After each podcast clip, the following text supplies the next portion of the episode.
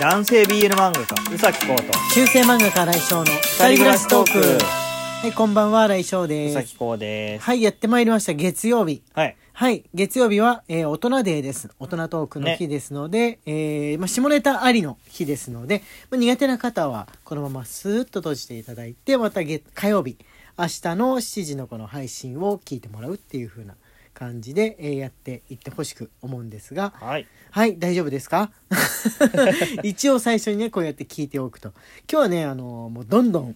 どんどん読んでってみてもらっちゃおうかなって。はい頑張りましょうもね、すごくいっぱい。頑張ってるんですよねえー来まそうなんですよね。じゃあ、えー行ってまいりましょうか。最初はあの、そんなに、えー濃すぎないあたりから。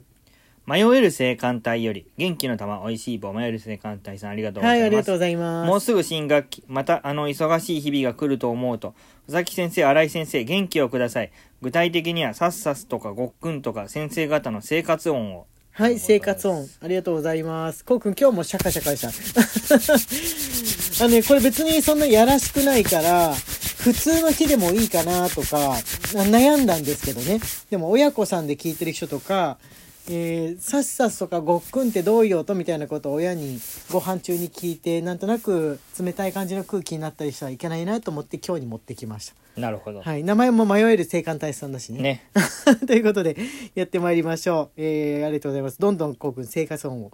出してくださいごっくんもね、ごっくんは飲み物ないか飲今み日は物今日ないんです飲み物飲んでるの大体ライライブ配信の日だよねね普段の配信の時はそんな飲んでないっていうじゃあこちらお願いします C のみより楽しいだけありがとうございます,、はいありがとうございます新井先生宇崎先生こんばんは今日は大人デー用です先日ツイッターで宇崎先生がプロテインのゼリー飲料の喉越しについてつぶやいていましたが私もずっとそう思っていましたさすがにツイッターにコメントする勇気がなくていいねだけ押しましたあの精マラ子ソ的ンな、の、ねあの そうちょっとね静止的な感じのあの喉越しがプロテインって結構プロテイン飲料って結構そうなんですよ、うん、ゼリーともなるともうう、ん、もうガチでみたいな、うんあ好物の人いたらすいませんねはいでも中には精子が好物の人もいるかもしれないから逆にねうんなるほどはい、はい、じゃあ続きお願いしますマラソンのレース直後にプロテインのゼリー飲料をもらうことが多いのですが常温なので余計にそれっぽく感じます僕も常温で飲みましたね、えーマラソンの直後にプロテインゼリーはちょっとくどいんじゃないかな体にはいいけど、うんはいでももっとあれだと思うのがくず湯ですとろみといい匂いといいそのものだと思うのですえーそうかなそうかな くず湯はなんかもうちょっとお餅的な感じのイメージあるんですけどもね同僚が温まって美味しいよと勧めてきますがどうしてもあれを思い出して飲めませんこんなことを共有できる人がいなかったのでラジオトークでやっと言えましたということはい、ですね確かに職場で急にこれ言い出したらね、うんあどうしたんだろう椎の実さんどうしたんだろうみたいな風に思われるかもしれないんですがくず湯でも相当薄めれば大丈夫じゃないですかああえー、でもねくず湯はやっぱりこうくず粉っていうかその団子とか団子粉ど上新粉とかそういった類のものに近いような感じのねあの和菓子みたいな味に思いますけどねプロテインはほら成分的にもさまあタンパク質だから、同じうんその理屈上合ってるっていかうぶっかてもねしょうがないっていことだようん、って思うんですけどもねどうなんでしょう人によってやっぱくず湯ルックスがね確かにそれっぽいところはあるんじゃないかなとは思いますえーとじゃあこちらお願いあこれじゃあこれこれ大人でいいじゃなかったこちらだった間違えはまいし、たバリネコオンリーより。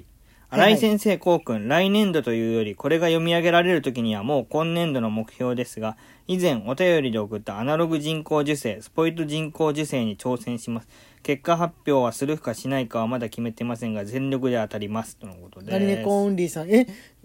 どういうことなんだろう どういうことアナログアナログ人工スポイトでやるってういうーん。 ことなわけなんだよね、そうですよね。えなんかねあのねき来てたような気がするんですけれどもあ結構遡っちゃったかないやえスポイトで子作りをするっということになてるいうのかな。ことなんですかねちょっえーとあの、決まったら教えてくださいねそうそうそうそう。どういう風な感じのことなのか教えてくださいはいじゃあ、え次こちらお願いしますサバ味噌月曜用より。はいお、サバ味噌さんのもう自分でレシピは名乗っい。てくれてますね、威嚇祭ドストライク世代ですあイ。カ臭いって言葉は現代の子でも使うんですか的な感じのお便りがあね。はい先週の月曜日だったかなあったやつに対してですよね、うちの中学校では下ネタ大好きな友人が図書室で性教育の本を発見してそれ以降栗の花臭いが主流になりましたあー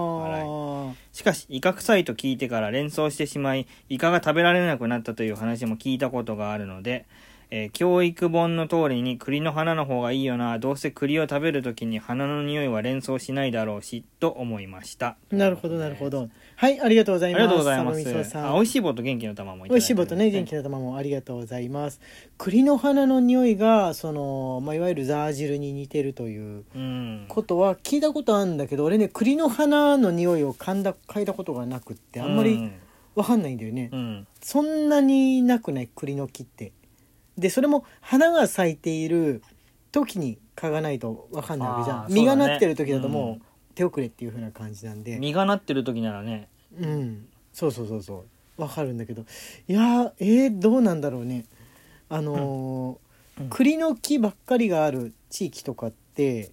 花の咲いてる時にはそこ一面がその匂いになるのかないやなってなかった な近所にあった栗の花、うん、あったけどなかったな、そんえー結構近づかないと分かんないかもああえ嗅いだその匂いだって思ったいやいや嗅いだことないない子供の頃だしああそっかそっうかんそっかそっか、あそうだよね子供の頃だったらわかんないもんねうん、はいじゃあ次のお便り行ってまいりましょうか虫より、はいはい虫さんお久しぶりですねさあお久しぶりです新井先生うさぎ先生ラジオネーム虫です以下はアダルト向けか全年齢向けか多少微妙なので最初に明記しておきますはいはいえー繊毛禁止拘束で髪と下の毛の色が違っていたら嘘ついてるなお前のくだりですが学校以外の案外有名なお話だとかつて日系2世のエリート軍人という設定で結婚詐欺をしていた男がカモにした女性に嘘が露見するのを防ぐため髪同様に下の毛もがっつり染めていたという笑うに笑えない頑張る作戦があってこれだと欧米人も髪の色とそれ以外のタイムは同じ色なのが普通ということなのかもしれません欧米人イコールみんな金髪ではないので洋物ポルノの女優たちの中にも髪は染めている人が多いかもしれませんねというはい虫さんありあがとうございますりがとうございまそうあのー金髪とかに染めるのって東洋人がこの海海外に憧れて染めたりブリーチしたりするって思われやすいんですけど別に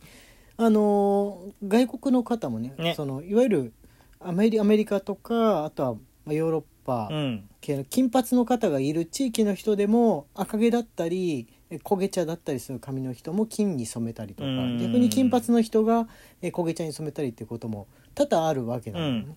そうだからあの下の毛とバラバラなのはよくあることみたいなのは結構多いんじゃないでしょうかね。うん日本ってやっぱ髪の色って染めない限りは大体みんな一緒じゃん下の毛も大体みんな一緒だそけうだどねいろんな毛の色の人が混じっている地域国だともともとそこの毛もバラバラなんうだろうね、んそういうシャワールームとか行くとっ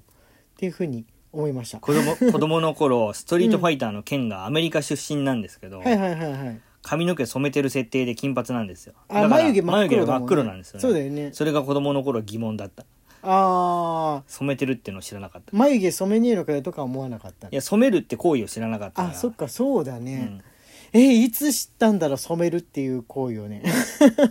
今謎に思っちゃったはいじゃあ次こちらお願いします吉野札幌の男魔女タロット占い師より元気の玉美味しいボイはいありがとうございます列状を催さないようにするためにブラジャー禁止というこう学校があるというツイートがあるとのことですがお胸が育った状態でブラジャーがないと胸が痛くて日常生活がとても大変だと危惧します当方最近女性ホルモン剤を使ったわけでもないき胸の肉付きがよ少し良くなってしまったのですが階段を降りる時に擦れて痛いですまたお年頃のお嬢さんがいらっしゃる家庭でもブラジャーを買ってあげない家が結構あるいかっこいわゆる毒親家庭という恐ろしい話があります年頃のお嬢さんの快適な生活のためにサイズなおブラジャーは必要ではないかと思うのですはいありがとうございます、そんなにあの卑猥な話ってわけでもないんですけど、あ擦れて痛いじゃなくて揺れて痛いですね揺れていたいゆなるほさどゆさゆさ的な感じなんでしょうかはいあのさっきのやつと並んで高速つながりですねねこう高速関係ので、ちょっと前にいただいたやつなんですけど3月中にいただいた、えーお便りなんですけど、まあ、あの月曜日用だということでなかなかうん読む機会ができなかったんですけど今日晴れて 晴れて読めましたブラジャー禁止はでもあれだよねやりすぎだよねね意味わかんないよね、うん意味が全然わかんないでうすんね、でも本当にあるんだもんね、うん恐ろしい恐ろしいはいじゃあ次こちらお願いしますこれで最後かな、はい時間的に匿名より新井先生うさぎ先生今日聞いていたところ何気に陸自25年史が1位から3差に承認と下で同市におきまして、まあ、誠におめでとうござ いみまんなす。で言い張ってあげ新て。兵の頃、暴走族 OB の先輩に芸雑誌を買ってくるよう命じられたとか、トラックや救急車でカーセックスしている不届き者がいると容赦なく怒鳴って引きずり出すとか、自衛隊の機密を散々漏洩しているのに承認できるとは恐るべき才能です。 ここだけだからね。 まあね、そうそうそう、別にテレビで言ってるわけじゃない。考えたら漫画やアニメ等で20代半ばか後半で調査というのが多いですが現実には絶対不可能なので笑いです、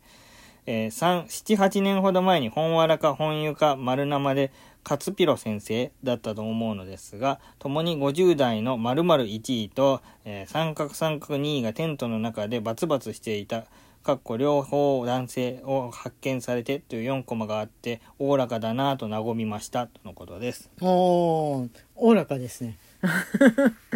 そっか、あ勝ピロさんが書いてるのだとしたら、ほ、本、あ、丸生かな丸生で俺ね、一緒の時期書いてたこと。うんうんうん丸生で一旦書いてたことあったじゃん。じゃないかなとか思うんですけれども、えー、陸二さんのやつ、そうだ、今日読み損なっちゃった。陸二さんからも来てたんですが、また来週読みますか、来週読みますかそうそうそうそうやはり月曜日かなとかいうふうな感じのですが、あの方あの月曜日用のも普通の日用のもね読むから別の日に別のネタで読むかもしれないです。という感じで、えー一気に走ってまいりました大人トーク、えーまた、えーアダルトトークは来週の月曜日に続きやろうと思います。中世漫画家来翔と男性 BL 漫画家うさきこうの二人暮らしトークでした。